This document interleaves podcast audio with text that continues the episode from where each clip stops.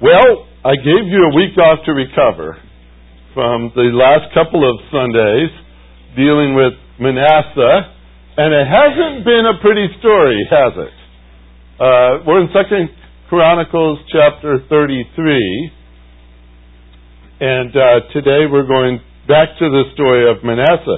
Now, the title of this series is The Fall and Rise of King Manasseh. And if we've spent all this time on the fall, are you ready for the rise? I am. I think this would be better. Maybe even the sun will come out before we're done with uh, this. But uh, this is a this, this is what's challenging about this passage is that it's so black and white as to the nature of sin and God's consequence that we read it. I don't know how we could read it without saying that we're looking into a mirror at times and wonder how we are doing in our own walk with the Lord.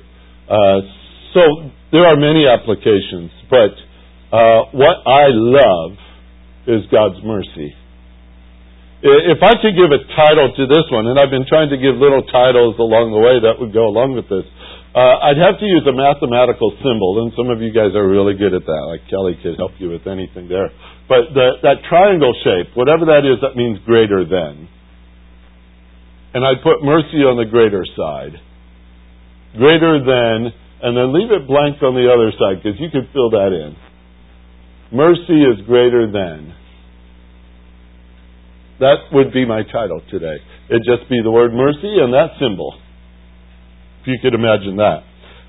2 Corinthians 33. Look today with me at verses 10 through verse number 13.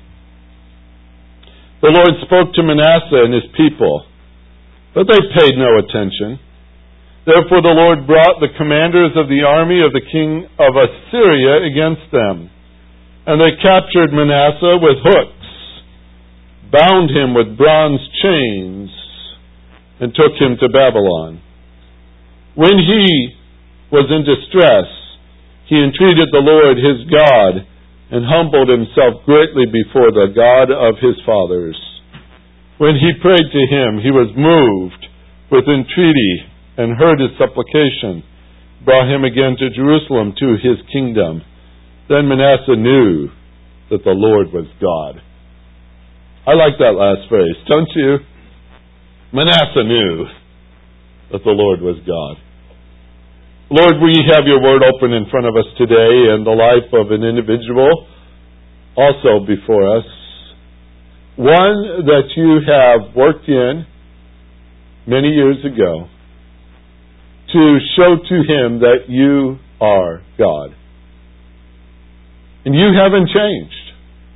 Every time we open up this word in front of us, as we go into it to study it, we get the full, full message. You are God. And with that, Lord, we read and we see ourselves, but we also see your mercy. And it's an amazing thing to be able to be called children of God. As John would write, for such we are. It's because of our Savior Jesus Christ. We sang this morning about what He's done for us. How He so willingly came and shed His blood and died for us that we might be changed forever. And that's the kind of work you do. You change lives forever. You've changed ours. And now we come to your word, and as we read about these things, Lord, we can't help but but put ourselves in their sandals and think it through again and again and again. But we're so glad for your mercy. And as we read today, Lord, may we become even more appreciative of what you have done to save us. Thank you for being God and for helping us to know you. We pray this in Jesus' name. Amen. We have an advantage this morning by looking into another person's life. We have the advantage to learn principles from that without having to go through it ourselves. I wonder how Manasseh would have felt if God told him, I'm going to write this in a book so everyone could read it back in the year 2018. I don't know what you would have thought. if somebody says, I'm going to write your story down too, so people could read it for the rest of uh, the life of this earth. I find it interesting that there was a king on that throne that Manasseh sat on some 300 years before who sinned a great sin, tried to conceal it with murder and lies, and was found out. Who was that man? His name was David. God promised your sins will find you out. That was written in the book of Numbers, chapter 32, verse number 23. And in David's life, if we were to study that, we would say those were very dark days, David. Very dark days when you sinned like that, then tried to hide it from God. That didn't work. We have in God's Word David's repentance, David's restoration by the mercy of the Lord. We're very familiar with the passage that says it all, and that's Psalm 51. In that, David confesses what sin is and what it was like. And as we read through Psalm 51, and maybe you have, uh, many times before, but I encourage you to turn over there. It's not far from where you are right now. Second Corinthians, just, or Colossians, no, Colossians, not Second Colossians, Second Chronicles. You just start turning a little bit further down, you'll find the book of Psalms, chapter number 51. This is David's psalm. And I want to show you something because I'm sure that David would not have wanted his story written down in black and white either. But God chose to do that. And David starts to write here in Psalm 51 and he says, Be gracious to me, O God, according to your loving kindness. According to the greatness of your compassion, blot out my transgression. Wash me thoroughly from my iniquity and cleanse me from my sin. For I know my transgression, and my sin is ever before me. Against you, you only, have I sinned, and done what was evil in your sight, so that you are justified when you speak, and blameless when you judge. Behold, I was brought forth in iniquity, and in sin my mother conceived me. Behold, you desire truth in the innermost being, and in the hidden part you have made known, you make me known wisdom. Purify me with hyssop, and I shall be clean. Wash me, and I shall be whiter than snow. Make me to hear joy and gladness. Let the bones which you have broken rejoice. Hide your face from my sins and blot out all my iniquities. Create in me a clean heart, O God, and restore a steadfast spirit within me. Do not cast me away from your presence. Do not take your Holy Spirit from me. Restore me to me the joy of your salvation and sustain me with a broken or willing spirit. Now don't close your Bible. Hold it right there. David is expressing something in these words that I think we all know. Sin destroys. It always does. It always will. Sin destroys a man. It tears into his heart. It, it chews up his conscience. It ravishes his mind. It, it alters his viewpoint. It diverts his attention. It, it drives him to more. It buries him with guilt. It plunders his joy. It imprisons his memory. It compromises his health. It alienates him from fellowship. It ruins his relationships. It destroys his testimony. It deprives him of hope and it pushes him from God. There is nothing good about sin. Nothing. Never will be. Yeah, here's the problem. Sin has a deceptive quality to it. Probably because Satan himself is quite a deceiver. Sin will make a man think that he has the best of everything. Sin will make a man think that there is joy in doing anything his heart desires. The Bible uses very powerful terms to identify the sinner. Among them are these words Men love darkness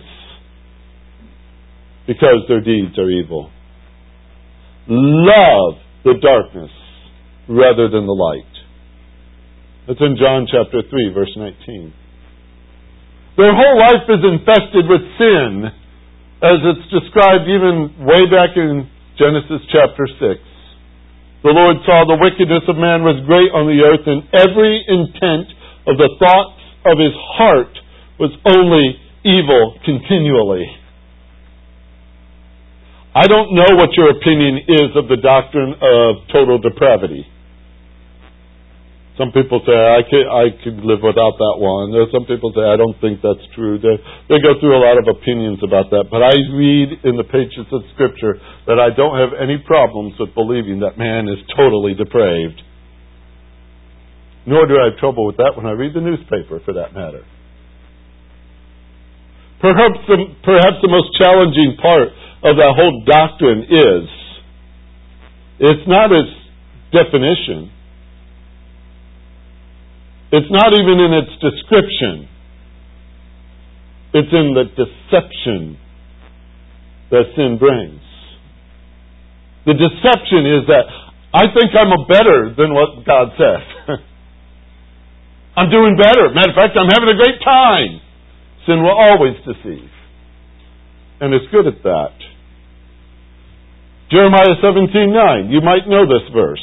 Might have memorized it somewhere along the way where it says the heart is more deceitful than anything else and is desperately sick. I said, wow. But here's what strikes me the most of that. It's more deceitful than anything else. The heart of man is just part of a man. It takes all the parts of man. It takes his mind, it takes its conscience. It takes the motives. It takes the plans. It takes the will. Takes the actions. You take beliefs. You put place them all beside the heart, and the heart wins the contest every time, hands down. It is more deceitful than anything else. The Septuagint version, the Old Testament and the Greek translation, puts an adjective with the heart, and I think it's very interesting because it's the word bathus. You say, well, that doesn't mean a thing to me. I didn't think it would. It means deep. It means deep. It speaks of something that's going down deeper and deeper and deeper. And that's the way the Septuagint describes the heart. In being deceived, or the heart is more deceitful, it is going deeper and deeper and deeper into that deception. I think, wow, what an interesting picture that is. That's the funny thing about sin. Because just the time you think you're excelling, you're actually not advancing at all. You're not on top of the world, as some people think. It's plunging you down and deeper and deeper and deeper. You have no idea which way you're heading. They say that those who are underwater get this, this deception about them where they don't know which way is up. And it's very likely you could be swimming deeper down when you think you're going higher because you've lost your perspective. I felt that way last week in Fort Worth, Texas. We, we, we were given directions to go to this, the meet at Tyndale Theological. I've been at Tyndale before. I knew where the road was. I knew what the building looked like and everything. And I'm going down the street and I said, Oh, it's right over there. And I said, That's Pamela. It's right over there. It's okay. We'll run to the hotel, we'll change, we'll come back. Right? We gave ourselves two hour leeway. All right? And we're going through town and I'm saying, This doesn't look right. And she says, Well, the GPS says. And I said, Well, it can't be right. And so I'm, I'm saying, it's just, no, it's down here further. And we kept going and going and going. We stopped at a gas station. I asked the guy where this certain street was, and he had no idea. And I said, uh-oh. So I, I called my friend Patrick and I said, Patrick, this is where we are. He says, really? He says, you're heading way south. And it was true. The sun wasn't out. I had no sense of which way we were going up and down the road, and I thought I was on the right way, and I was heading further and further and further away from where we had to be. You know, I made it to that conference with two or three minutes to spare. Just like, there goes the hours. But that's what sin is like. You think you're going one way, but you're actually going the other at full pace. Because sin is like that. It's deceptive and it drives us deeper and deeper and deeper as it goes. That's the interesting thing about this. You have no idea where you're heading. Now, I asked you not to close your Bibles because I want you to go back to Psalm 51. Psalm 51. I want to read to you the rest of the psalm. I stopped intentionally where I did because that's what he had wrestled with. That's what he came to understand the depth of his sin and what it looked like in front of a holy God. But there was more to it than that. Because right where I stopped here, verse number 12, you start to see the person who has received mercy is now the teacher. That's the interesting thing about mercy. It turns you into a teacher. The man who burns his hand on the stove becomes a spokesman for kitchen safety. David went down that deep path. But through mercy, the Lord restored him, and suddenly David has a new employment a teacher. Now, we say that Oklahoma needs more teachers. Our world needs more teachers. Those who know God's mercy and are willing to say so.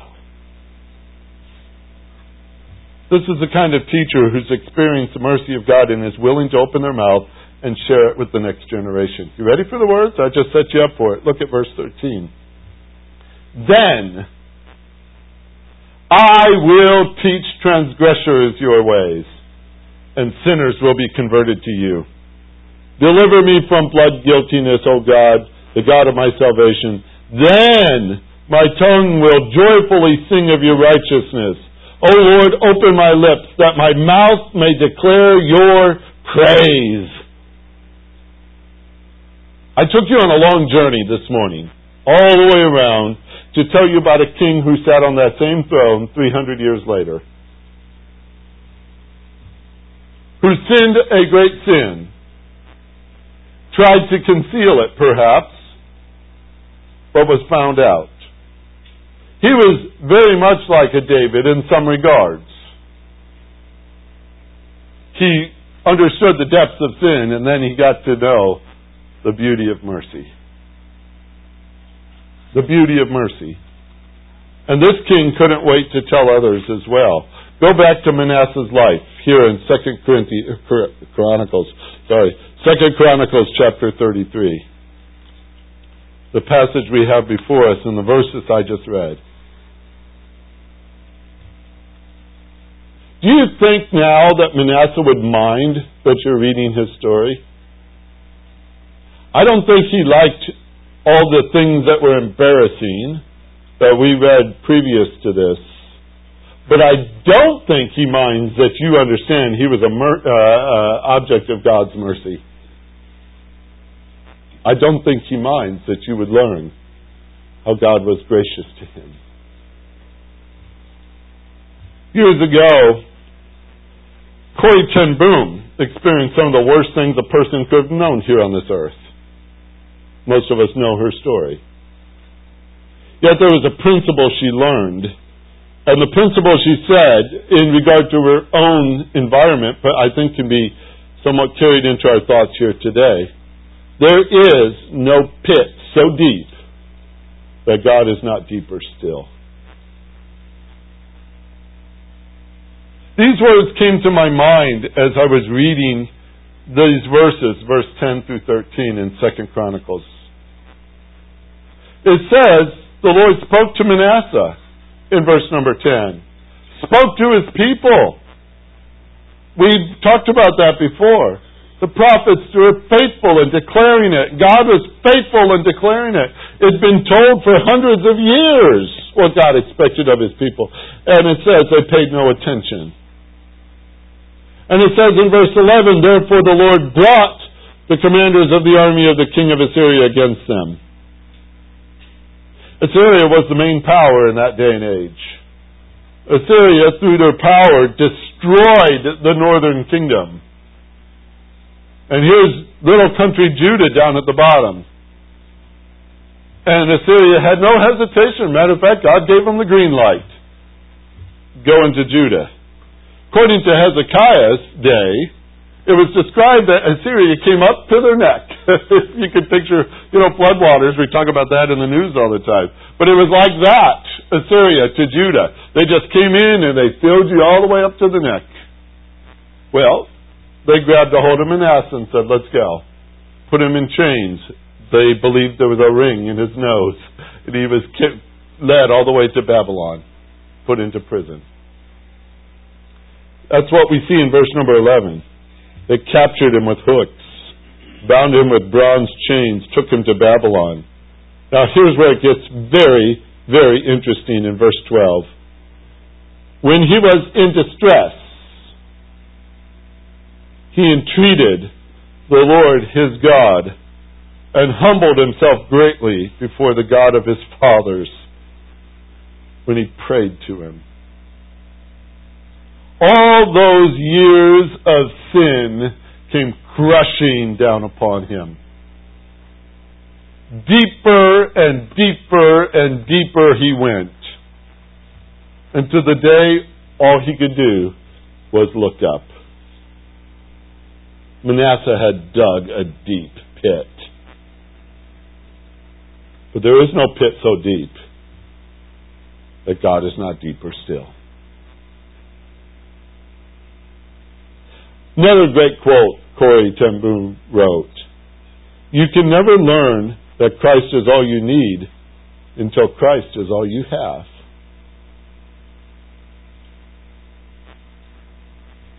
Let me just say what we see. And what's been man's response over the years to great sinners who repent. Because Manasseh is going to repent here. Manasseh has destroyed his people with sin. It says he deceived them. He killed children. Imagine the heartbreak of mothers out there. He set up idols all over the land. He desecrated the temple with idols. So that the one who truly and purely wanted to worship the Lord couldn't even enter into the place where God had said, I will meet with you. Because this man had polluted every single thing he touched. If your business was as a good, godly priest, you were out of business in Manasseh's day. Your livelihood was ruined because of Manasseh. If you had crops, you probably lost because of Manasseh and his, his economics. If you ran any kind of business, you probably felt the weight of sin, one way or the other. Most people who get ruined in their businesses because of somebody else have a sense of bitterness in their heart. It's hard not to. If your family's been torn up because of a person, you have something inside of you that's really hard to swallow. Manasseh left destruction everywhere he went because of the depth of his sin. There was a nation who felt the full impact of what this guy had done. And then he repents. and he's restored to his place by God. When somebody in our day and age who has done some absolutely terrible crimes to people gets sent off to prison, there seems to be a sense of relief, a sense of he got what he's got coming to him, and all those kind of things. And then when you hear he's up for parole, or when you hear he's had a change of heart while he's in prison, and he's now a believer. Haven't we seen that over the years? And hasn't there been a funny reaction to that from our world? I think it's rather interesting. First of all, they don't believe it. Him saved? No, impossible. Can't happen. People like that don't get saved. They said that once of a man named Saul. You know who he became? The Apostle Paul. When the disciples heard that Saul was saved, they said, No way. That's my paraphrase. Impossible! This man persecuted the church. He stood there while Stephen was stoned that day. He went about arresting people. We're scared of him. No, we're not going to believe it. We don't trust it. It's a part of a scheme. He just wants to get on the inside so he can reveal who we are and have us all put to death. I don't believe it. And that's how most people respond when they hear that somebody so so terrible has come to know the Lord. They assume that there's some sort of a ploy here. Matter of fact, they sense that, well, he's only saved because he wants to save his skin. He wants to use that somehow in some parole court or something like that. He just wants to, to do anything to get out of the consequences of sin. And if repenting removes the consequences, then the world's going to see that's a scheme. You're just saying it because you want people to look favorably upon you. And we judge them. We're very quick to assume that. That this isn't real, it's just words in order to get on the good side of the judge. Sometimes we get angry we live by the principle, eye for an eye and tooth for a tooth, don't we? You say, well, that's the way it should be. You've spent your whole life destroying other people's lives. You've wrecked them. You've destroyed careers. You broke up families. You robbed parents of children. You had husbands torn from their wives. You had wives torn from their husbands. And they say, where's the justice when you repented? That doesn't seem right. Doesn't seem fair that God should save the likes of you. You've heard these words before. In hypocrisy, the world becomes a prosecutor, the world becomes a judge, the world becomes the condemner, the world becomes the executioner. They say that the world is better off without people like this and they want to eliminate them for their crimes. Uh, we prefer mercy for ourselves be reluctant to give it to somebody else. I am very glad that we're not in charge of the mercy department. God is. God is. Moses once tried that too. He knew how bad off the people of Israel were. And he stood before God. He says, God, I'll tell you what, they're terrible. I know you want to blot them out. But if you're going to blot them out, just blot me out. God says, I'm in charge of this department, Moses. I will have mercy on whom I will have mercy. Stopped him right there. Because we don't dictate to God mercy. God gives it to us. And sometimes we stand up and we look at a Manasseh and say, that's not fair. That's not fair. That he should go through all this and do all this and sit in a prison and be in distress. And we think, that's good. But he prayed, folks. He prayed, and guess what? God heard him. He said, Well, God, why'd you do that? Why did you listen to his prayer?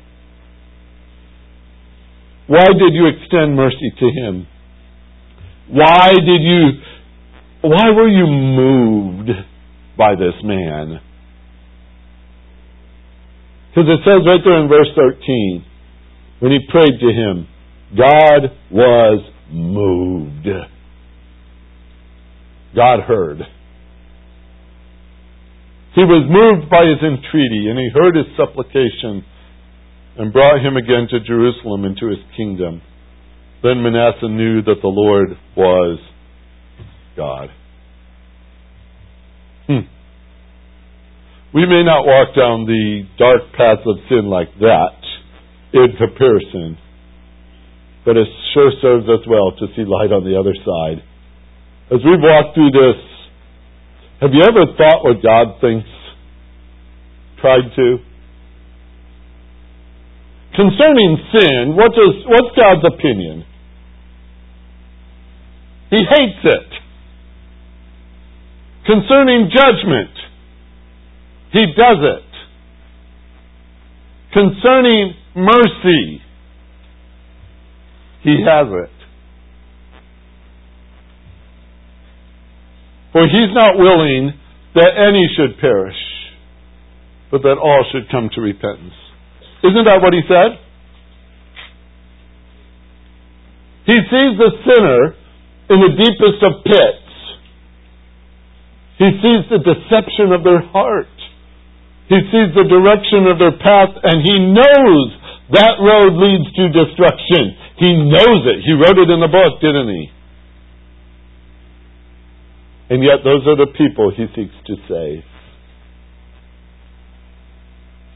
Don't mistake something here when you're reading these words in verse 13. There's a miracle happening. It's a miracle, folks, because unless the Lord moves, there is no rescue. That's the reality. Unless the Lord does something here, nothing will happen that will change the course of a man like Manasseh and where he was heading. We're not that much different when we consider the nature of sin.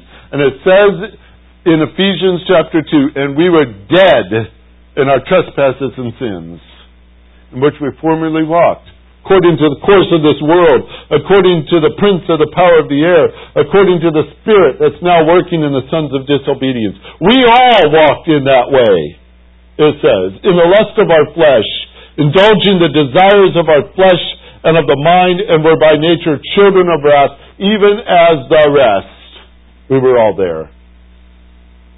But I love the fact that God doesn't leave us there. And the verse in Ephesians chapter 2, after it says all that, in verse number 4 says, But God, He is moved with compassion, being rich in mercy, it says, because of His great love in which He loved us, even while we were still dead in our transgressions he made us alive together with Christ. And He raised us up with Him. And He seated us in the heavenly places in Christ Jesus. Manasseh was only given back his throne. Folks, you've been given a seat in heaven. That's God's mercy for the likes of us. Why did he do such things? It says so that in the ages to come he might show the surpassing riches of his grace in kindness toward us in Christ Jesus. You will forever be a testimony of what God's mercy can do. You will forever be a testimony of that. Say that 150 years from now, when we're all just hanging around in heaven doing what we do, some angel or somebody else walks up and says, You know, I'm really trying to understand this mercy thing. What does that look like? God will point to one of us and say, That's what mercy can do. That's what mercy can do. We are forever a sign of the riches of His grace. That's what it says. That's why He's brought us up. He says, I want forever. I want forever a show of what my mercy can do. We're the little trophies on the shelf. We're the little exhibits that God's going to set before all of eternity for any eye to look upon and say, How kind is your God? I find it interesting, this point. When I'm studying the life of Manasseh, he's recorded in two passages, and we've been spending our time in Corinth or Chronicles. I'll get it right, yeah. Chronicles on purpose. His life is also given to us in Second Kings. And in 2 Kings chapter 21, it goes through the same story. It goes through the depth of his sin and all the terrible things he did. And then it adds a paragraph. A paragraph at the end of all these things, and it says this 2 Kings 21, verse 10 through verse 13. No, through verse 17. Now the Lord spoke through his servants, the prophets, saying, because Manasseh king of Judah has done these abominations, having done wickedly more than all the Amorites who were before him, and he also made Judah sin with his idols. Therefore, thus says the Lord, the God of Israel, Behold, I am bringing such calamity on Jerusalem and Judah that those who hear it will have their ears tingle. I will stretch over Jerusalem the line of Samaria and the plummet of the house of Ahab, and I will wipe Jerusalem as one wipes a dish, wiping it and turning it upside down. I will abandon the remnant of my inheritance and deliver them to the hand of their enemies, and they will become plunder and spoil to all their enemies, because they have done evil in my sight, and have been provoking me to anger since the day their fathers came from Egypt, even to this day. Moreover, Manasseh shed very much innocent blood until he had filled Jerusalem from one end to the other, besides his sin, which he had made Judah sin, in doing evil in the sight of the Lord. Now the rest of the acts of Manasseh and all that he did and his sins which he committed, are they not written in the book of the Chronicles of the kings of Judah? You say, oh, if that was our only story today of Manasseh, would you be impressed? would you step back and say, wow, mercy of the Lord? Because Second Kings doesn't show you any of that, does it? It shows you judgment. It shows you condemnation. I think there's a reason for that. I think the reason is, if my hunch is, Second Kings was written by Jeremiah the prophet. That's my hunch. There's some evidence for that. Another story, another time. But assuming that to be true, we don't find Manasseh's spiritual change in this writing of Second Kings.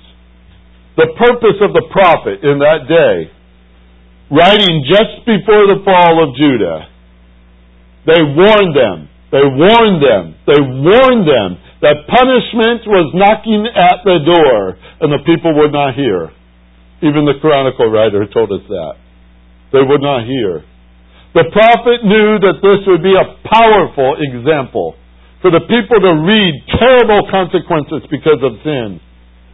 He may have known about Manasseh's revival, but God told him, don't put it in this book. I have a purpose to show them the depths of their sin and the reasons for their punishment. But many years later, when Ezra was prophet, God says, Ezra, I'm going to have you write the story of Manasseh. I know it's in Kings, but there's something I want you to add, and I want these people to see it now. Because these people have just been through the whole story. They have been through the consequence of Manasseh's sin. They have been removed from their land. They have known what it's like to be in slavery, in prison, just like a Manasseh. They've been down that road and they know the bitterness and the depths of it. He says, this time when you write the story of Manasseh, I'm going to have you include this spiritual commentary on that history. I'm going to want you to show them that even though these people were very wicked, God's mercy is deeper still. And I'm going to have you put it in the book called Chronicles. I want them, as I restore the people in Ezra's day, to understand that it's by mercy that I do this. That's the way I operate. It's interesting that it's only in this book that God records the repentance of Manasseh. You know what's interesting too? It is in this same book, just a handful of chapters earlier, that God said, If my people who are called by my name shall humble themselves and pray and seek my face and turn from their wicked ways. Then, what? I will hear from heaven, and I will forgive their sins, and I will heal their land. God was keeping His word, wasn't He? God was keeping His word. This is not the story so much of Manasseh, folks. It's a story of God. This is what God is like. Sometimes He say, this person can't be redeemed. This person's too far gone. This person's so sin saturated. There's no hope. There's no way. We wouldn't believe it if they walked in this room today and said that they were just called to the ministry. Say, no, impossible. Never put impossible next to God's mercy. Never think somebody's too far outside of his hand to move and reach. That's our story of Manasseh. You see? He's proof positive that God keeps his promise. He keeps his promise. Because here's the thing God still listens to prayer. He still listens to prayer. And there are two things I want you to remember about sin. I make it simple God sees, and God saves. If I wanted to make it simple, there it is. God sees, and God saves. Maybe you came here today in a very deep pit. I don't know your heart, and I don't know what you you occupy your time with. I've been trying to express to you that the mercy of the Lord is deeper still. When I say, as Scripture says so often, that we are to turn to the Lord, maybe you've never acknowledged your need of Him before. Maybe you've never thought you've needed Him before. But no matter if you thought that or not, your need is still the same. You see, God says in Scripture that the wages of sin is death. But there's no exception to anybody. For all have sinned and fall short of the glory of God. But I'm very glad that he never finished that verse with a period. He says, But the free gift of God is eternal life through Jesus Christ our Lord. If you have never accepted Christ as Savior, you're not outside of His reach. Even today, His mercy is there. Call upon His name and He will save you. That's a promise, and God always keeps His promises. I'm proof that He saved somebody. Many of you are proof that He saves people. Aren't you glad He does?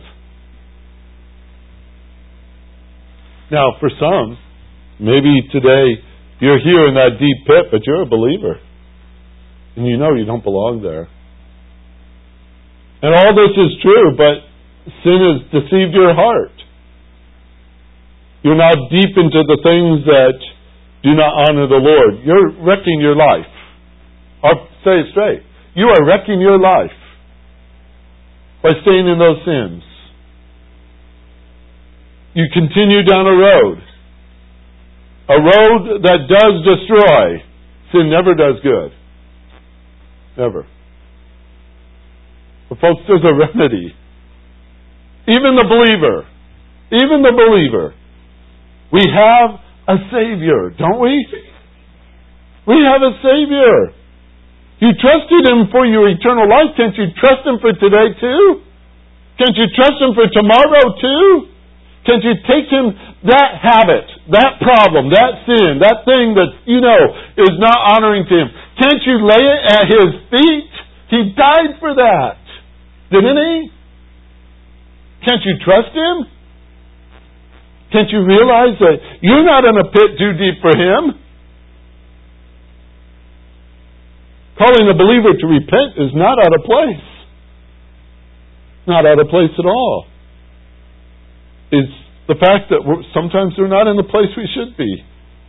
But here's the thing God sees, God saves.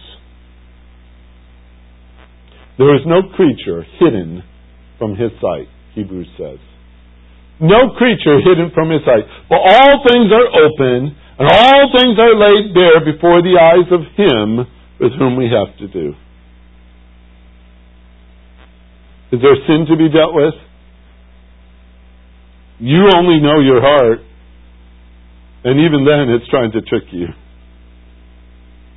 There's something that needs to be dealt with today. Something you realize. Something that's, that when you sit next to the fact that Christ is all you need because Christ is all you have. Are you ready to talk to him about it? You've been in distress a long time. If that's your case, I know it. Because it's eating you up. Sin always does. Take it to the one who hears. And he's moved with compassion. And he reaches out in mercy. And he'll change everything. I know he will. Because he's a God who forgives and restores. Do you believe that? That's the God we're going to talk to right now. Let's talk to him. Heavenly Father, you are so amazing that you should love us. That you should love us. Even when you see us for who we are. That you should give your Son for us. Even while we were yet sinners and enemies of yours. That you should love us and want to call us your children and to prepare a place for us that we might live with you forever and ever. That is an amazing thing. Your grace and your mercy are just phenomenal. But I'm glad it's true. I'm glad it's there before us because we need that. Some may need that for the first time today. Some may be here right now who need Jesus Christ as their Savior. And right now you're pulling them, pulling them toward yourself helping them to see their need of Christ. And right now they can be forgiven. Right now they could be made whole. Right now they could be a new creature in Christ if they will turn to Him by faith. And Lord, you know how to change a heart. And I praise that, that if there's somebody here today who needs that done, do it, please. For your honor and glory, to show your power to save and give us cause to rejoice again. And Lord, if there's somebody here today who, though they're a believer, they've been struggling with something and it's mostly of their own doing, their habits, their practice, whatever it is. And Lord, you see that. I don't need to see it, but you do. And you see what the needs are. And they've been carrying it around for some time. And it's tearing things up. Lord, you know how to bring that heart to yourself too. For Scripture says, if we confess our sins, you are faithful and just to forgive us of our sins and cleanse us from all unrighteousness. Only you can do that, Lord. And if there's somebody here today who desperately needs that in their life, do your work, Lord, we pray, that another reason to give you praise might come before us, that we could rejoice in the mercy of our God once more. I think all of us would come to that place today anyway. Thank you, Lord, for who you are. Thank you for what you've done. Thank you for saving the likes of us. We rejoice in that and praise you for changing lives and changing ours. We pray this in our Savior's name because it wouldn't have happened without him. We thank you, Lord, for dying for us, for undergoing all that and much more than we'll ever understand, perhaps. But you did it because you loved us and wanted to see us saved. Thank you for doing that. We praise you today in Jesus' name. Amen.